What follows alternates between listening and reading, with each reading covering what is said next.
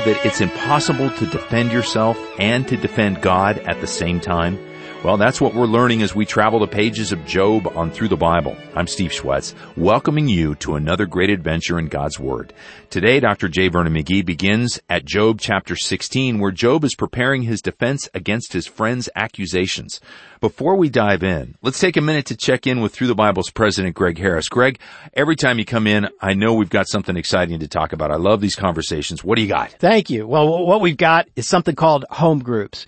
And you and I had the privilege of traveling to South Asia, Yeah. m- meeting some of the home group coordinators, uh, watching home groups at work. Why don't you just describe what is a what is a Through the Bible home group? Through the Bible Home Group is a group that is led by a leader who has trained. trained Yeah, leader who has access to a typically it's a speaker box. It's a small box and it's got an SD card in it and it has specific teachings and then it's a group of local people that live close by that want to be a part of this group. They've got their Bibles open.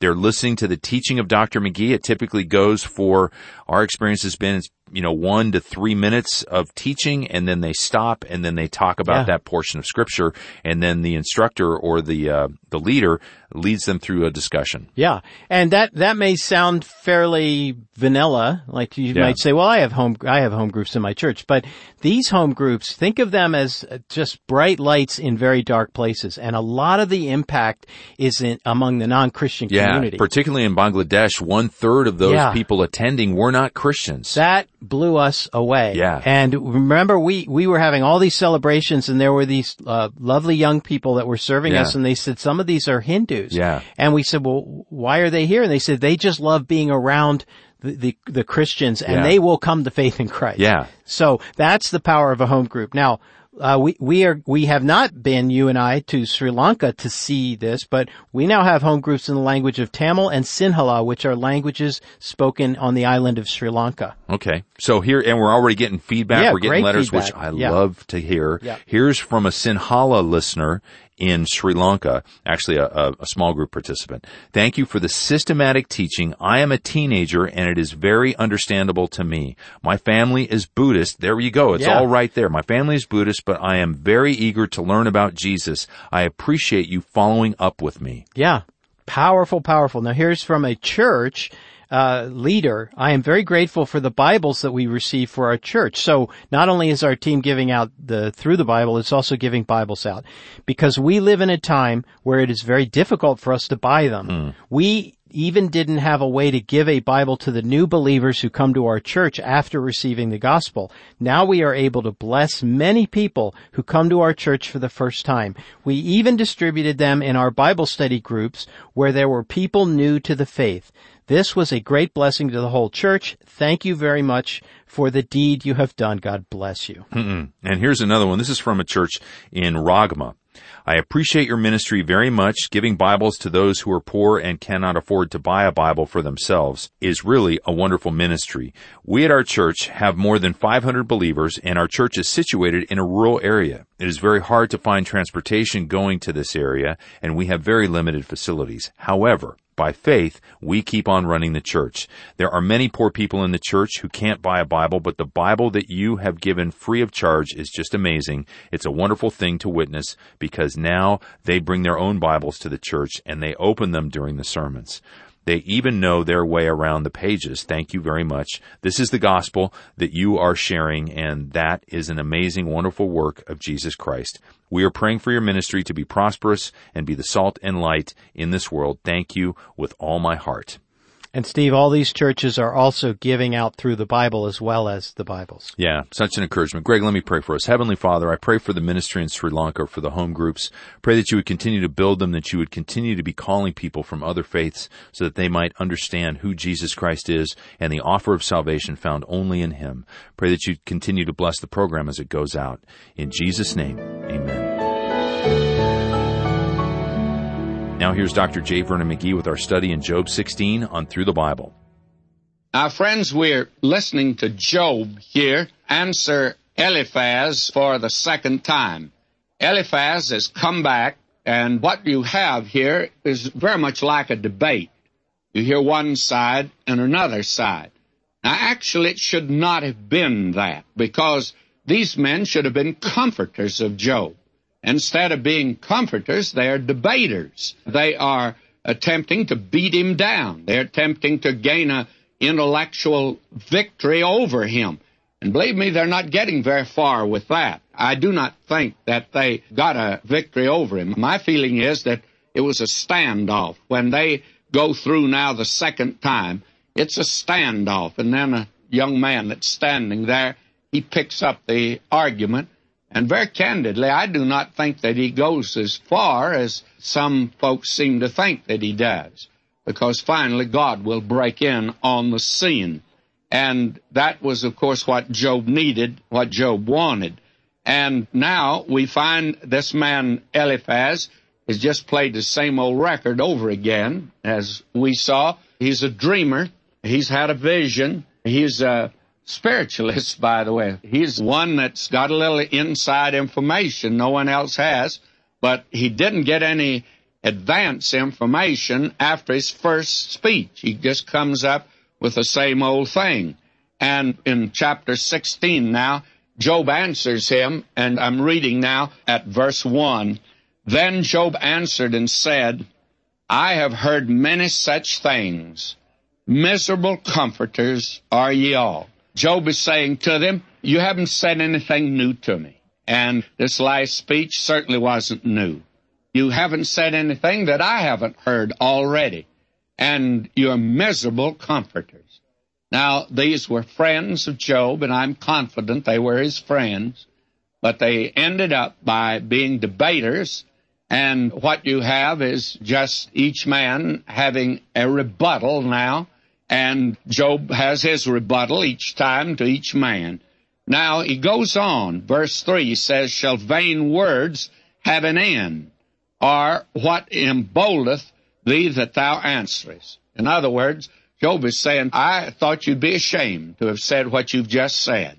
And their vain words, that is, they're empty words. They do not meet the need.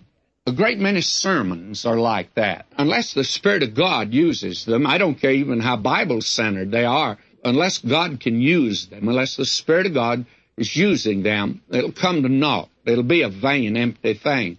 But there's a lot of preaching that's nothing in the world. And there's a lot of singing. There are a lot of services today that are absolutely meaningless as far as any worship of God or expounding of the Word of God is concerned. And it all doesn't rest really upon the preacher.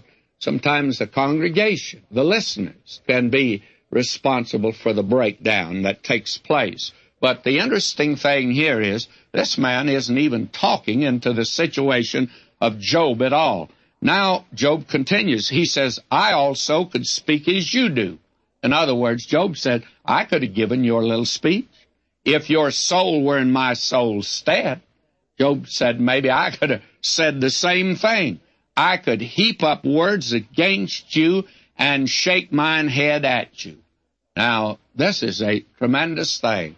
You know, that is the thing that Paul said to believers, was this, uh, in order to counteract this type of thing. He says, Brethren, if a man, a Christian man, be overtaken in a fault, Ye that are spiritual, restore such a one. Don't go and debate with him. Don't go and preach at him. Restore such a one in the spirit of meekness. In other words, come to him from below. The picture that we have of foot washing is the picture. Our Lord washed the feet of those that was on here. He's doing that today. When you and I confess our sins, He's faithful and just to forgive our sins and cleanse us from all unrighteousness. Now, he still washes feet, and he set us an example.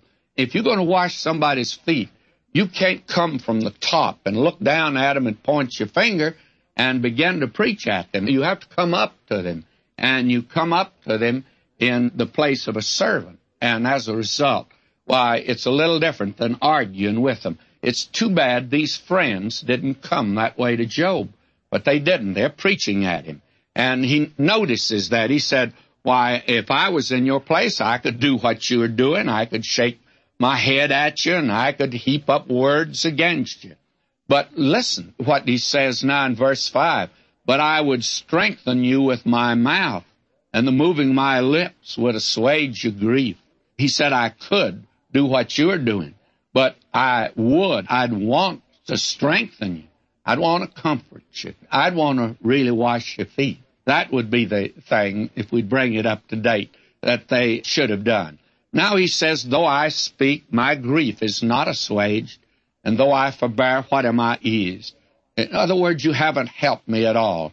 But now he hath made me weary. Thou hast made desolate all my company.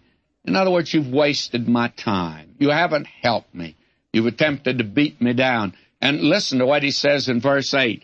And thou hast filled me with wrinkles. That's the best I've ever heard. You've made an old man out of me. You've just filled me with wrinkles, which is a witness against me, and my leanness rising up in me beareth witness to my face.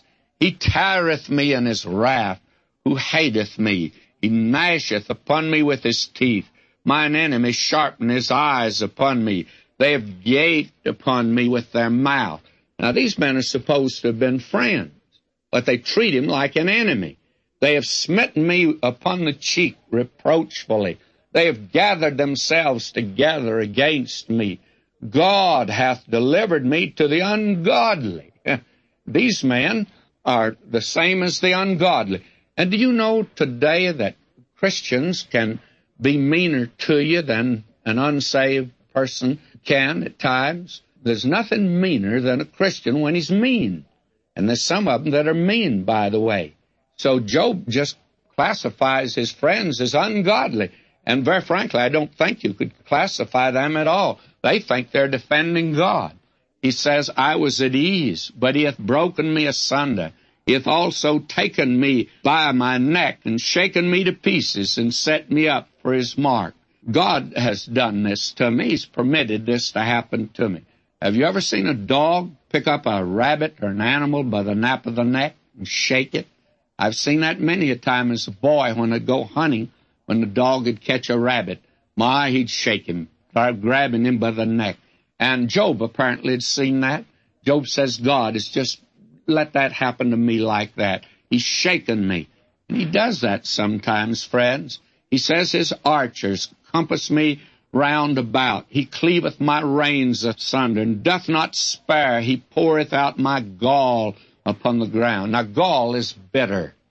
And that's what he's saying. All my bitterness is just poured out of me. He breaketh me with breach upon breach. He runneth upon me like a giant. He says that he's just been walking up and down upon me. He's made me a doormat, as it were. You couldn't have anything more vivid than this here. The language of the book of Job is something that great men of the past, especially writers of the past, novelists and poets and essayists, have read the book of Job again and again. Its language is superb. And I would recommend it to many of you today that it would become a part of you. Just read again and again the book of Job the beauty of the language here is wonderful. Now, he says, I have sewed, I'm reading verse 15, sackcloth upon my skin and defile my horn in the dust. My face is foul with weeping, and on my eyelids is the shadow of death. Have you noticed how close Job was to death? He wished for it and yet avoided it and yet stood right on the threshold of death during all of this time. I think he felt at any moment that he might die of what had taken hold of him, what had happened to him. He's a sick man and a very sick man. Now, will you listen to it? He says, Not for any injustice in mine hands, also my prayer is pure. Now it's beginning to come out, the thing that is in the heart and life of Job that needed to be dealt with. And I think probably I should suggest it again. I've suggested it before. You see, these friends have not been leading him to a place where he would judge himself. They actually ministered to a spirit of self-vindication. They put him on the defense. And the minute that he defended himself, he had to put God at a disadvantage. You know, you can't defend yourself and at the same time defend God. That's impossible to do. So many people think that if they justify themselves, that's all they need do. Well, Job justified himself instead of justifying God. And they condemned Job instead of leading him to condemn himself. That is the approach they should have made to him. And you know that the minute you begin to defend yourself, you get in the position which John very candidly says, if we say that we are without sins, we make God a liar. And that's what you do.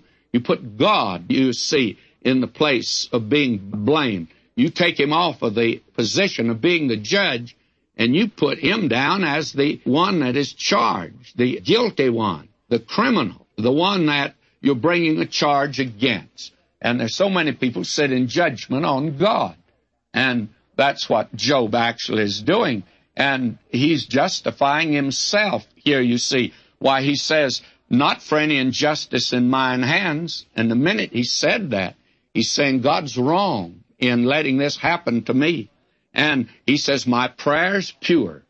And my, how I've heard that too, also coming from Christians. I doubt whether any of us pray a pure prayer. And that's the reason I always tell the Lord, I'm asking this in Jesus' name because I don't think Vernon McGee would get through, my friend. I don't know about you. Job thought he would get through.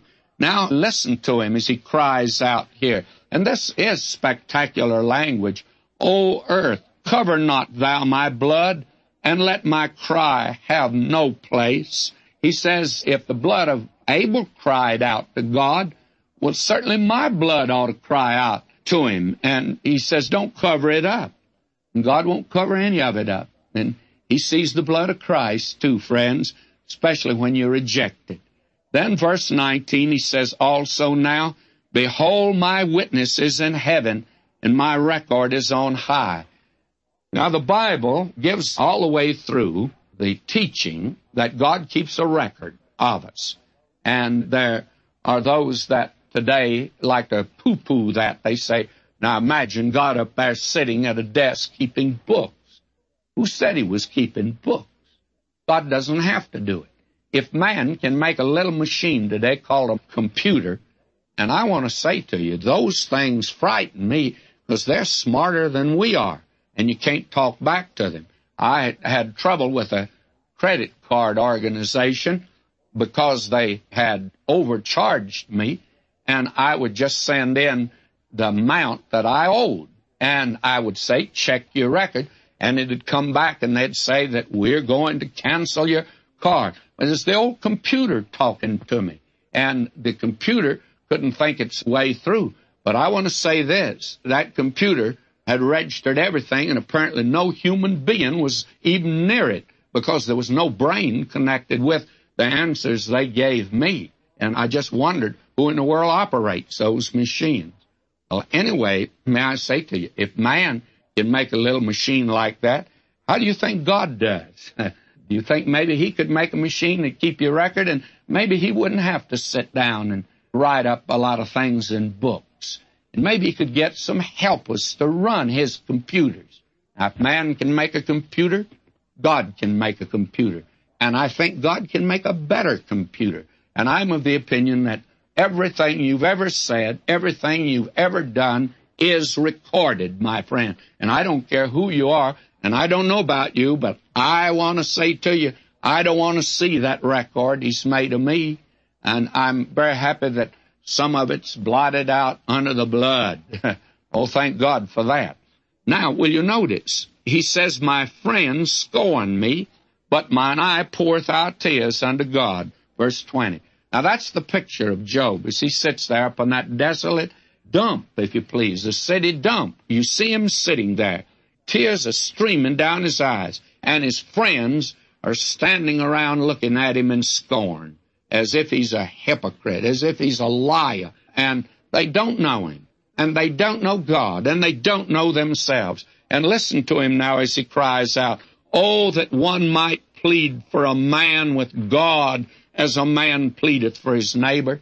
And I don't know about you, but I have a intercessor. I have an advocate. I have an attorney that represents me before God. And everything's been taken care of, friends. There's one that pleads for a man before God. There is one mediator between God and man, the man Christ Jesus. And he'd like to be your advocate if he isn't already. Now, in chapter 17, listen to him as he speaks here. This is Job now. He says, My breath is corrupt. He knew about halitosis, bad breath, and apparently he couldn't get any of these modern mouthwashes in that day. But it means he's sick, friends. My breath is corrupt. My days are extinct. The graves are ready for me. He said, I've got one foot in the grave and the other in a banana peeling. I'm just ready to depart from this life. Are there not mockers with me? And doth not mine eye continue in their provocation? He says, Here I am, ready to die, and there you are standing around mocking me. What a picture it is. These men who come to comfort him, they're now debating with him and actually now condemning him. I tell you, you can be a hard-boiled Christian, friends, and not be very helpful to the poor sinners in this world today. Oh, their time for harsh words. God will be very harsh with Job, but God's going to comfort him. God's going to help him. And God's going to restore him. Oh, that you and I today might see that He is a God of judgment, but He's a God of mercy, and He's a God of grace. Now listen to Him here. He says, lay down now, put me in surety with thee. Who is he that will strike hands with me? He says, let's shake hands. At least shake hands with me. For thou hast hid their heart from understanding, therefore shalt thou not exalt them. He that speaketh flattery to his friends, even the eyes of his children shall fail. He says, I don't want to be flattered. I don't want to be buttered up. He had been in other days. And he goes on in this vein down to verse 13. He says, If I wait, the grave is mine house. I have made my bed in the darkness. Actually, Job felt that that dump heap outside the city was his deathbed. He never expected to leave that alive. He said, I've said to corruption, Thou art my father. To the worm, thou art my mother and my sister. In other words, you're closer to me than those that brought me into the world because I'm now ready to return back to the dust. And where is now my hope? As for my hope, who shall see it? They shall go down to the bars of the pit when our rest together is in the dust. And he's speaking of that old body of his that is so weary. Now we come to the answer of Bildad the Shuhite, and this will be his second discourse. And the very interesting thing is, he really hasn't anything new to contribute at all. This man, as you will recall, he was a traditionalist, and he has a lot of old sayings and proverbs that he strings along like he put beads, and he'll do that again here but none of them throw light on this case. Now listen to him as he begins, and we'll begin there tomorrow. Then answered Bildad the Shuhite and said, How long will it be ere ye make an end of words? Mark, and afterwards we will speak. In other words, he says, Job, if you would shut up, then we'll speak. And if you just start listening and quit talking, you've been talking when you should have been listening. And you have the feeling here that all of them could have refrained from talking and been listening, but they'd have to listen to the voice of God. And they are not prepared for that at this time, and God is preparing Job to hear his voice. Now he begins to put these little proverbs together one after another. Well, I won't go into that because our time is up today. But read this section. Read the book of Job. It's unfamiliar. I know to most of you. It's unfamiliar to most of us. I read this book less than any book in the Bible. And I rebuke myself for it. This book is worthy of more consideration than that. May the Lord richly bless you, my beloved.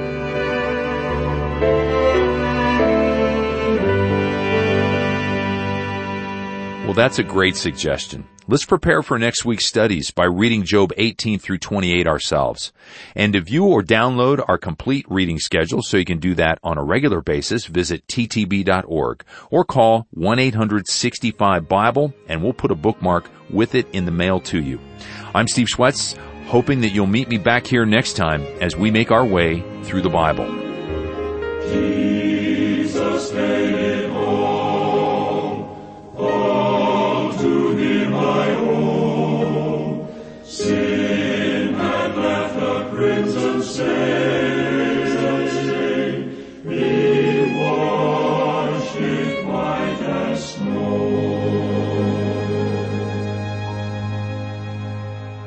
Through the Bible exists to take God's whole word to the whole world, and we invite you to stand with us with your faithful prayer and financial support.